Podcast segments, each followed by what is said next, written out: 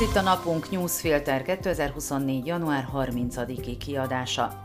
A híreket válogatta és kommentálta Sánta Szilárd, én Battyányi Bosznai Amarilla vagyok. Mai témáink: Dankó ismét felhúzta magát. Kecskére káposztát.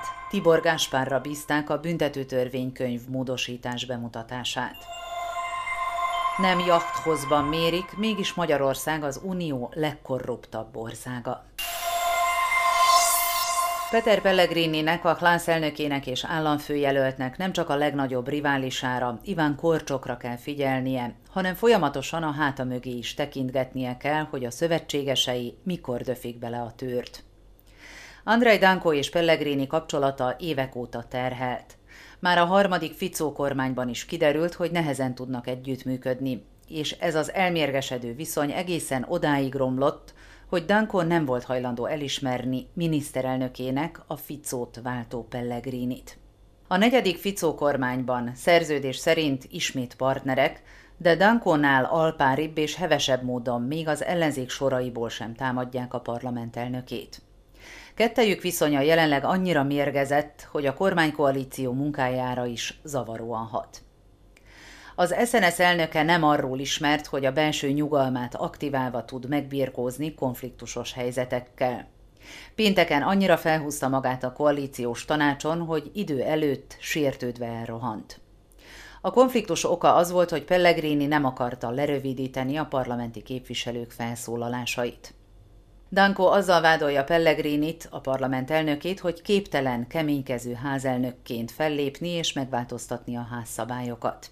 Hétfőn, amikor a Szlovák Nemzeti Párt elnöke bejelentette, hogy köztársasági elnökjelölt lesz, akkor az egyik fő érve az indulás mellett az volt, hogy tart Pellegrini árulásától, attól, hogy államfőként elárulja a nemzeti érzelmű szavazókat. Háttérinformációk szerint az elnöki kampányát is arra építi majd, hogy folyamatosan konfrontálódik régi ellenlábasával. Danko ma a TA3 televízióban ismét támadásba lendült. Azt mondta, nagyon ki van bukva, és nem azért lépett be a kormányba, hogy Pellegrini 3 hónapig azért alibizzen a parlamentben, hogy később államfő lehessen. Pellegrini a Markizának úgy kommentálta később ezt a kirohanást, hogy sajnálattal veszi tudomásul, koalíciós partnere beállt Korčok államfőjelölt mögé. Majd hozzátette, ő az SNS szavazóira is számít, mert igenis van mit kínálnia nekik. Az SNS elnöke azzal sincs kibékülve, hogy a büntetőtörvénykönyv módosítása eltér az eredeti javaslattól, és nem támogatja a kompromisszumos megoldást, melyet Tibor Gašpar, a SMER parlamenti képviselője terjeszt be. A két koalíciós párt elnökének visszája már jelenleg is hátráltatja a munkát. A további eszkaláció pedig a parlamenti többséget és a koalíciós szerződés betartását is veszélybe sodorhatja. Azzal, hogy Danko belépett az elnöki kampányba, újabb frontot nyitott. Közlekedési balesetének körülményeit máig nem magyarázta meg kielégítően, ezért a támogatottsága tovább csökkent. Így láthatóan minden igyekezete abba az irányba mutat, hogy Pellegrininek ártson. Kevés dolog szemlélteti jobban azt, hogy milyen országban élünk, mint a hír, hogy a büntetőtörvénykönyv módosítását Tibor Gašpar volt országos rendőrfőkapitány, szmeres képviselő nyújtotta be, aki ellen eljárás folyik. Tehát finoman szólva, ő is érintett. Az ellenzék azt szeretné elérni, hogy ilyen alapvető változtatásokat ne rövidített eljárásban zavarjanak le, hanem legyen lehetőség a véleményezési eljárásra. A kormánykoalíció viszont ellenáll. Az ellenzéki képviselők tegnap este kapták meg a módosító javaslatokat tartalmazó dokumentumot, amely több mint 20 oldalas és 89 változtatást tartalmaz. A bizottságban pedig felkészülten tárgyalniuk kellett a javaslatról. Az gyorsan kiderült, hogy a javaslat nem tesz nagyobb engedményeket, a koalíció kitart a különleges ügyészség megszüntetése mellett, melyre az új terv alapján március 15-én kerülne sor.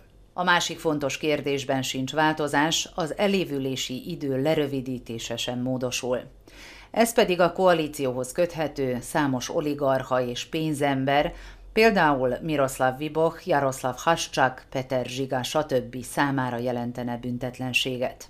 A Az új javaslatot nem készítették elő megfelelően, mondta Ondrej Dostál, az SaS frakció parlamenti képviselője, mivel a bemutatást követően rögtön javításokat kellett eszközölni rajta. Boris Suszkó igazságügyi miniszter elismerte, hogy a módosítások kidolgozásánál az Európai Bizottság és az Európai Ügyészség észrevételeit is figyelembe vették. Az ellenzék szerint a törvénymódosítás jelenlegi formája elfogadhatatlan, és 3 párt, a PS, az SaS és a KDH csütörtökre ismét országos tüntetést szervezett.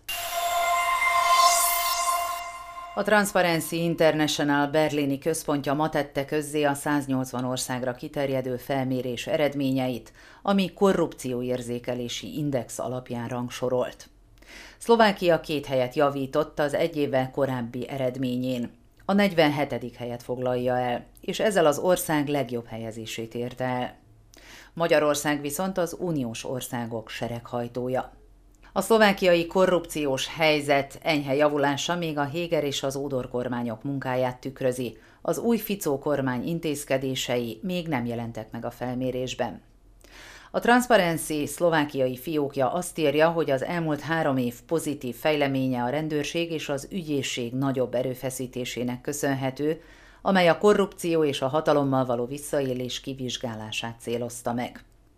Ugyanakkor bírálják az új kormány lépéseit, a személycseréket az igazságügyben és a rendőrségnél, valamint a különleges ügyészség megszüntetését gyorsított eljárásban.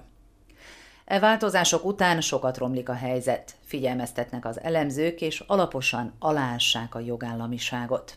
Jelenleg azonban Szlovákia az 54 elért ponttal, 100 pont a maximum, a felmérések történetében a legjobb eredményét produkálta.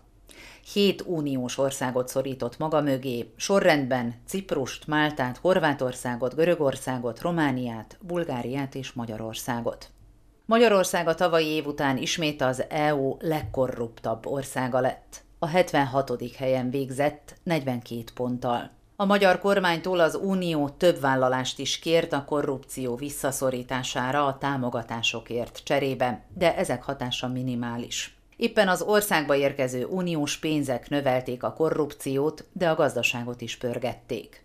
A lista élén ismét Dánia végzett. A további sorrend Finnország, Új-Zéland, Norvégia, Szingapur, Svédország és Svájc. A nagyhatalmak közül az Amerikai Egyesült Államok a 24. helyen, Kína Magyarországgal a 76. helyen és Oroszország a 141. helyen zárt.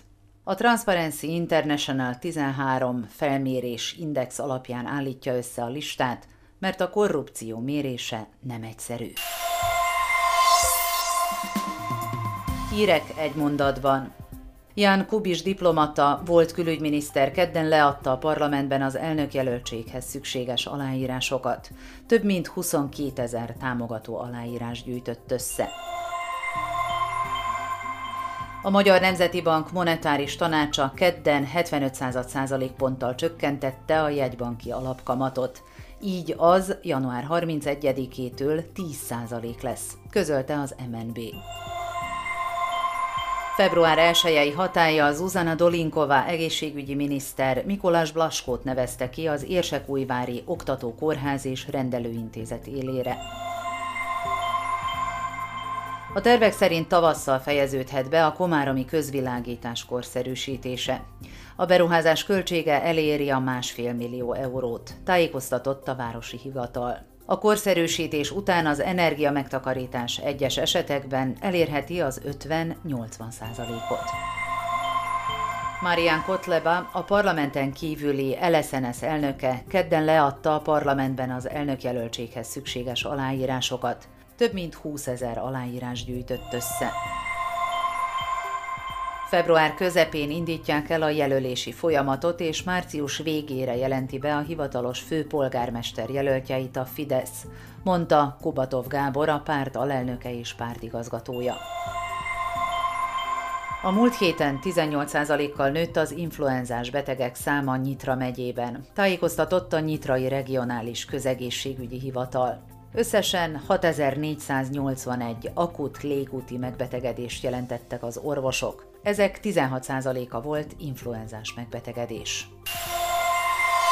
A mai napunk Newsfilter híreit válogatta és kommentálta Sánta Szilárd. Én Battyányi Bosznai Amarilla vagyok. A viszonthallásra holnap.